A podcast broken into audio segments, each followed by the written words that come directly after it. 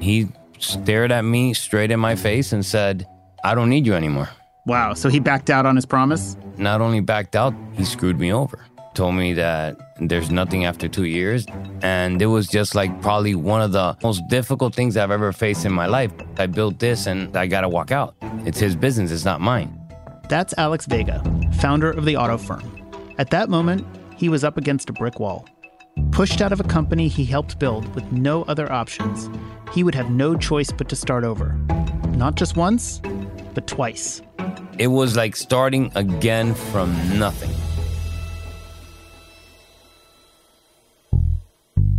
Welcome to The Unshakeables from Chase for Business and Ruby Studio from iHeartMedia. I'm Ben Walter, CEO of Chase for Business. And I'm Tanya Nebo, a lawyer and consultant for business owners. On The Unshakeables, we're sharing the daring stories of small business owners facing their crisis points and telling the stories of how they got through it. Hey, Tanya, we're back with another story, and this one this one might make you just a little bit uncomfortable. Yeah, I am already nervous just based on what we've heard so far, Ben. It is so hard to start a business, and this man built one for someone else. Now he's turned back out on his own? It's even more complicated. Just wait. Uh, don't keep me hanging. Let's hear it. On today's episode, The Auto Firm from Miami, Florida. I tell everybody, listen, I've never worked a day in my life. I go there and I play all day. Alex Vega has been in love with cars his entire life. As a kid growing up, I remember the toys that I cared about the most were those little Hot Wheel cars. We would get markers and change them up, color the wheels, do stripes. I would watch shows like The Dukes of Hazzard, The Knight Rider, Starsky and Hutch. I was a huge Dukes of Hazzard fan every Friday night. Oh yeah, And I like Knight Rider too. Never hassle the Hoff. never hassle the Hoff. Anything that had cars in it, I loved. And I always said I want to one day build a car that everybody in the world would know, hey, you know what? Alex Vega did that car. Now, I watched all those shows, but Alex, he didn't just watch cars on TV. He was around them in real life all the time. His father was a salesman at Firestone. Alex would go to work with his dad and just watch cars go in and out of the shop. You know, I would sit down by the sidewalk and watch the cars come in and out, in and out, and people would either change tires or do oil changes. And I would be like, man, why don't they change the wheels? Why don't they paint them, do them different? Eventually, he had the chance to fix up his own car. I remember my front door neighbor had a Buick Regal, 1979. It had uh, grass growing all over it. I told him one day, I said, "Would you sell me the car? All I have is 500 bucks." And he sold me the car, but now I wanted to make it look nice because everybody else in my high school had these nice cars, and I'm here pulling in in a 1979. The antenna was a, a hanger. And I just started little by little going to auto parts stores and buying hubcaps, buying center console. And then people would see my car in school and say, Man, I like your car. What did you do to it? And I just started selling cars. He did that for a while, and when it was time to go to college, he decided, you know, it wasn't really for him. I didn't want to go to college. I went for literally two days and I did it just to please my mom. And I remember calling my dad and say, Dad, I want to do what you do. I want to work with cars. I have a passion for it. Why not make it a business? So he dropped out of school, and his dad connected him with the manager of the Firestone that he worked at. But the manager thought Alex was too young. He wouldn't hire him, so instead, Alex got a job selling coupon books for oil changes. You would sell these flyers for 20 bucks and you'd get five free oil changes. And it was to drive customers into Firestone. So I said, that's the perfect opportunity. I'll sell a bunch of these flyers. They see my potential and I'll get a job at Firestone. I was probably selling over 100 flyers a week. The district manager at his dad's shop asked to see him. There's that typical Cuban guy with the macho attitude. He was very intimidating. And I remember I walk in and he throws like it was a stack of those coupons into the table. And he says, Are you doing this for some reason? And I said, What are you talking about? He says, Are you giving them away or are you selling them? I said, I'm selling them. He says, Well, stop selling them. Alex was confused. He was doing so well selling the coupon books. Why on earth would anyone want him to stop? So Alex tried to reason with him. The coupon is not costing you anything. It's costing the consumer something. They're coming into your store. Now it's up to your managers to take advantage of it and bring them in and sell them. That's the purpose of it. Now, this was a smart manager. He thought Alex had a point, so he made him an offer. He looked at me like, I can't believe this guy's telling me this, and says, Tomorrow, I have a manager's meeting. All my managers are going to be there. You're going to walk in at 8:30, and whatever you just talked to me about, I want you to tell them that. If you walk out of there alive, you got a job tomorrow. I remember walking into this meeting, and I don't know if you ever seen bulldogs when they're mad that their saliva's coming down. That's how everybody looked at me. Alex gave the managers the same spiel he did before.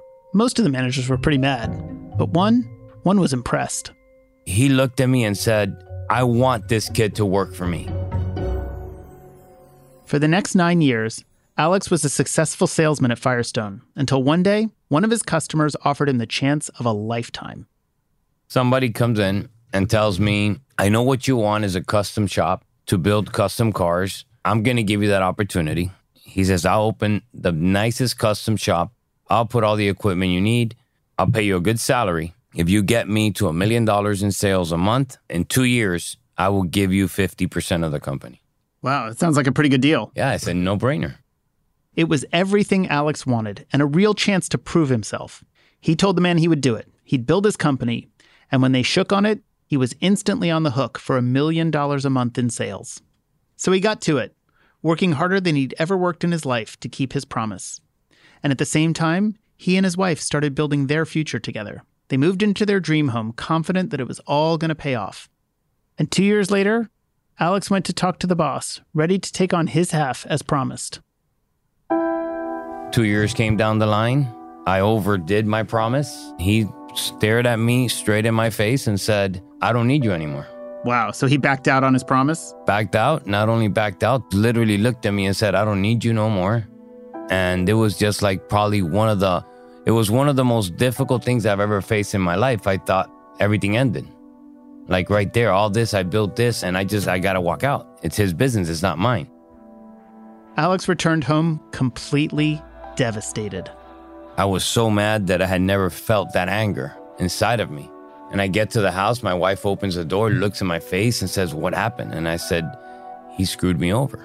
I'm out. Like he just fired me and told me that there's nothing after two years. I got to start all over again. She looked at me straight in the eye, said, You're going to sell the house and you're going to build your own business. People love you, not him. It's not the name of the business, it's you. Wow, that's amazing. So you're now you're starting over, but you've learned a pretty hard lesson, it sounds like. So how did you do things differently? Number one, I knew it was going to be my business. Like, that's it. Like, this is on me now. My wife gave up the most beautiful house we had just built to open this business, and it's your money. Now it's not somebody else's money. Now it's when you go and buy that tire machine that costs $20,000, it's your $20,000. So now you really got to hustle three times the amount. Did you find new customers? Did you serve the same customers? Like, what did you do? You had to start all over. Yeah, a lot of the customers stood by me. Now on his own, the business continued to grow. Working for himself under his own name, he built a terrific reputation. I would look at any car, I would talk to somebody for five minutes, and boom, automatically I knew what they wanted. They couldn't see it, but I saw it. And making cars in a way where when I thought as a kid, I want people to see a car and say Alex Vega did that car. What does a trademark Alex Vega car look like? Nicer than any other car out there. I promise you, I have never spent one dollar in advertising. Wow. Everything has come through word of mouth and delivering exactly what you're promising people you're going to deliver. Alex's business was catching steam, and soon he was working with athletes like MLB player Alfonso Soriano and celebrities like Akon, Lil Wayne, and Usain Bolt. He got crazy requests like, Make me a Lamborghini that can breathe fire. That's a real car he made, by the way. His work spread through word of mouth, but he was solely focused on car builds. If someone needed more basic collision repair or maintenance services, they'd have to go somewhere else. Then one day, Alex was talking to a guy who owned a collision repair shop. And as it happened, there was open garage space next door. And this guy convinces me to move my business next to his business, a building that he had next to him, to lease it from him, so I can have a body shop basically next to me and a custom shop. It felt like a perfect way to expand further. So Alex moved in, but he quickly realized he'd made a big mistake. I find this out three months after I did this big move that this guy's behind my back trying to take all my clients. He had trademarked the name of the company I was using back then and basically destroyed me mentally. Confront the guy, kicks me out of the building with my equipment in there. It was like starting again from nothing. Hard as it is to believe, for the second time, Alex had failed to get anything in writing, and he had no protections in place. Why do you think you took someone on their word after what happened the first time? The way I was raised by my father was a man's handshake and his word and looking him in the eye was better than any contract. Okay, so let's pause here for a second. And Tanya, I need to bring you in here. I have to confess, I couldn't help but think of you as I was interviewing him, and I'm listening to this story because the lawyer in you must just be completely horrified on so many levels. Oh, you are so right. Getting burned not just once, not just twice, but then starting over a third time because he really wasn't into contracts. You know, that's tough on me then. That's, like, that's tough a, on you a little, personally. It does something to me, you know. You're, you're just thinking he should have hired me. Well, yeah, he should have. he could have hired us, but someone. I see a lot of small business owners do this. Do you see a lot of small business owners take it that much on faith? Yeah, you unfortunately. Do? A lot of entrepreneurs do this. They think that since the conversations are going well and they feel good about the person, that it's okay to just go ahead and move forward with the deal. And that's such a mistake. Trust me when I say it is best to do the contract now when things are good between the two of you. Imagine what's going to be like when there's actually money involved. If I use the analogy of, of a prenup where people say, you know, it'll take the romance out, and obviously this is business romance, not personal, but how do you make sure the process of going through the contract and everything that you need to do doesn't sour the relationship. It helps to bring in a third person. It allows that third person to be the one who's making it uncomfortable.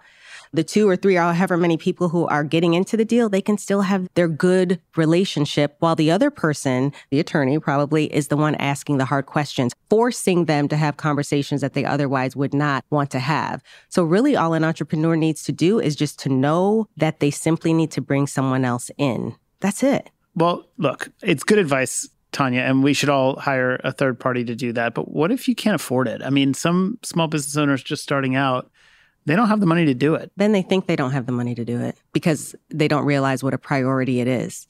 If you really think you're going to succeed in business, you will ultimately have a lot at stake. And also, even if you can just get advice, you know, if someone were to say, I can't afford to get any help, I would say, how about you at least have a consultation, at least get points, even bullet points that could ultimately end up on a piece of paper that both of you all sign, just to get the insight from someone who is a professional who is advocating for them is better than nothing. Listen, I think that's really great advice, and we'll get into it later. But for right now, let's get back to the story. All right. Well, let's see where this goes.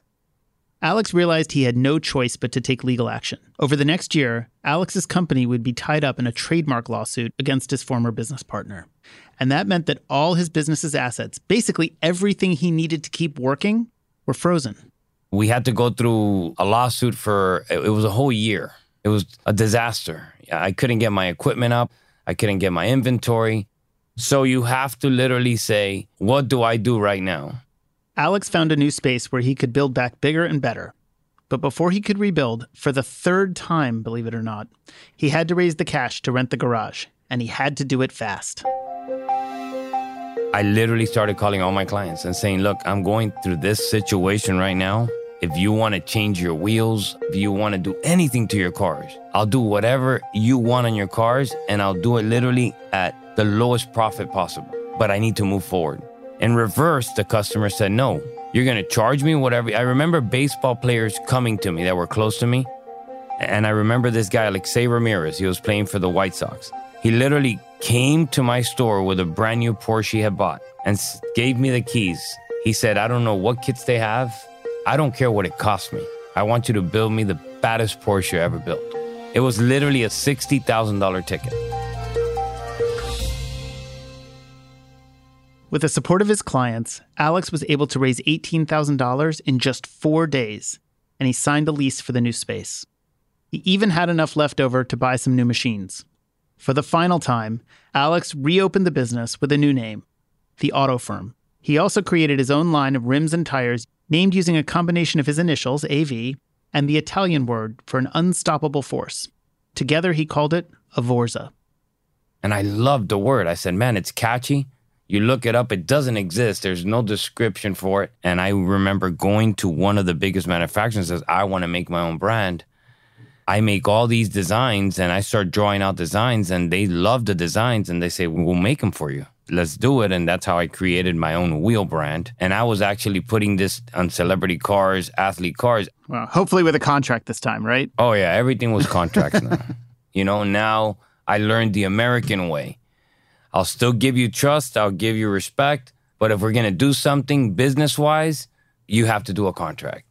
And yeah, there were contracts, but he made one critical new addition to his team that made a big difference. My wife says, whatever you're doing, we're doing it together. And my wife came into the business and she became the accountant, the C, whatever she wanted to be, the president. But her being there, it will never happen again. Like now, sky is the limit. We're going forward, and it's thanks to those moments that you live, that you go through, and not giving up, ever giving up, is continuing to push, push, push, and being the best you can be. Today, the auto firm and his tire brand Avorza generate $12 million in sales every year, and collectively, they employ over 40 staff members. The auto firm customizes over a thousand cars a year, almost half of which Alex says are for celebrity clients. But more importantly, he and his wife Amy have retained full ownership of the company, and they plan to pass it on to their two sons one day. I built something, but now I get to enjoy my family with it. I'm gonna keep doing what I do. I'm not gonna stop. The drive is always gonna live there. I wake up in the morning and that's what I wanna do. When you run a business, it helps to have a full service banking solution that has products, tools, and resources designed with your growth in mind. That's what you'll get when you switch to Chase for business. As a new customer, you'll even get rewarded with a special bonus. Choose Chase and you'll receive the personal attention you deserve, along with a large scale presence, including 4,700 local branches and 15,000 ATMs. Plus, you can enjoy innovations like the Chase mobile app, which lets you do your banking on your phone. There are so many easy ways to get the guidance and tools you need to grow with Chase. You can meet with a banker in person, use the online support center, or find helpful information in the Resource Center. And Chase Business Complete Banking offers built in card acceptance, a wide range of options for accepting payments and making deposits.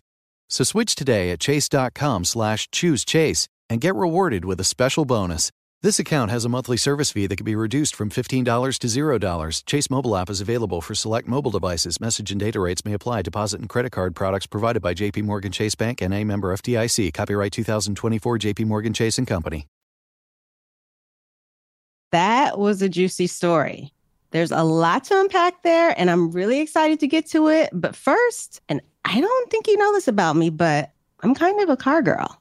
You're not impressed by fire coming out of a Lamborghini, Ben? Well, look, I'm in awe of what he builds, and then I'll go back to driving my Honda Accord. At least you can acknowledge as your non-car self that it is quite amazing what he did. And, and when I think about the branding model that he put together, where he's tying his own brand to other world class brands. How brilliant Rolls Royce, Lamborghini, all this. Yeah, Alex clearly understands marketing and brands and mm-hmm. how it works. Yeah. And he understands that the best brands aren't built through advertising dollars, they're built through word of mouth and reputation. One of the things I tell my employees all the time is that you don't create a brand. A brand is a reflection of what you do anyway. Mm. And then you get to take your megaphone and yell about that brand that you have, that your customers know you have because that. you deliver it. Love it. And I think he figured out a way to tie his brand that people already knew about and attach it to the right megaphones with the right associations in a way that really benefited his business. Oh, yeah. For him to have gotten this far and never paid for advertising, that's huge. I mean, he's got all kinds of credible people speaking to how wonderful his products and services are. I really think he put together something amazing. Well, I think a couple of things. One is he understands his brand and what it stands for. True. His brand is grounded in the product that he actually delivers. And my products and experiences for my customers inspire passion in them. And that creates mm-hmm. a marketing engine in and of itself. And then I take all of that and I package it up and I put it right. next to other brands that people love and yeah. I'm off to the races. Yeah. And when you hear Alex talk about what he did to this car or that car, he's talking about his brand. And I see hmm. too often people talk about this is my manufacturing or this is my product delivery. Then I go think about marketing. No, no, no. He's not thinking about them separately. They are one and the same. Yeah, it's so cohesive how he's done it all. He did get some help, and I want to talk about that. I'm a trusted advisor, I'm a lawyer, right? And I want to stress how important it is as a business owner to have advisors around you that you trust, who understand you, who know how you do business. And we got a chance here to see with Alex that your advisor doesn't actually have to be just your lawyer. In this case, it was his wife. Yeah, you have to have people you trust. And that can be your spouse, it can be your best friend, it can be someone that works for you. It doesn't matter. You have to have people you can rely on. And critically, you have to have people who will challenge you. So if all you have are Yeah, people yeah. who are by your side who will tell you that every decision you ever make is right and every thought you ever have is brilliant, then, you know, there is no chance that your business is going to grow and extend and take it to the next level. It can't happen that way. No, it can't because you can't grow the best version of your business if you don't have people around you who are willing to tell you the truth. Seriously. I think the other thing that really comes through is just how much this is not work for him. This is his passion. If he couldn't get paid for anything, he would still work on cars. Yeah, and I, I like that he really spoke to how critical the passion piece is. Now, of course, you know, do what you love, but it, it, it better pay, right? but I really like how he, you know, encouraged people to pursue that which really matters to them. And it doesn't necessarily have to be the particular thing they're selling. It could be the passion that they have in how they're doing business. You know, because some people don't have passion for microchips or whatever it is that they're selling, but they have passion for the fact that they're selling and they're solving problems for people. And I think that, you know, there's different ways to foster that passion. But I do see sometimes, and I bet you do too, that sometimes they have so much passion for the end product of the business, but less passion for running the business and the enterprise and the business side of what they do. Sounds like he's got a reasonable balance, but I do hear quite a lot, you know, whatever it is that you do. I didn't get into business to run a business. I got into business to cook food thing, or right? to fix up cars or to do whatever. Yep. I don't like this whole business part of it. Sounds like Right. sounds like he's learned some hard lessons in that regard and but but I see that all the time. Yeah. And the key is it took him time too. He didn't have all that figured out, which was why deal one didn't go well. Deal two kind of, you know, fell apart as well. But one thing that he said was that he now has people who protect him. So he put together the right team. But it took him time too. And it takes some mistakes. Sometimes you get it right, sometimes you don't. And then you tweak, right? And I think it's important to recognize those inflection points that happen with a business, right? There's a point at which it turns from just a passion to a business. Then there's a point where it turns from a business to a growing business that has risk that people are going to be coming after from a competitive perspective Right. that you know the stakes start to go up. You know, there's the kind of inflection point that happened to him where something terrible happens. But then there's those other inflection points. You may not know they're inflection points until later. you look back and say, ah, that was the moment. Yeah. Yeah, Tanya, I want to share one last part of my interview with Alex that I think you're going to really like that speaks to what it is to be unshakable. Let's hear it. So, Alex, you've told us your incredible story. There's a lot of small business owners listening today who certainly want to build their own version of what you've done. If you could leave them with one piece of advice, what would that be? To not be afraid. And it requires money. Yes, it does. I had to sell a house to do it. If you have to sell your house, if you have to sell anything that you have to be able to build a dream, take the risk and do whatever you have to do to do what you love. Well, I can only imagine what's next for Alex. He's growing like a weed. He's got a plan. His whole family's involved. I think we're going to be seeing more of Alex. Oh, yeah. It's going to be exciting to see what he does next. Thanks so much for listening to The Unshakeables. If you liked this episode, please rate and review it. It'll help our show find more listeners. Next episode, we'll hear from an entrepreneur who wanted to capture the feel of a Latino home through candles. By finding a niche and building a strong brand story, CEO Melissa Gallardo sold nostalgia to major retailers all over the country. I'm Ben Walter, and this is The Unshakeables from Chase for Business and Ruby Studio from iHeartMedia. The Unshakeables is a production of Ruby Studio from iHeartMedia and Wheelhouse DNA.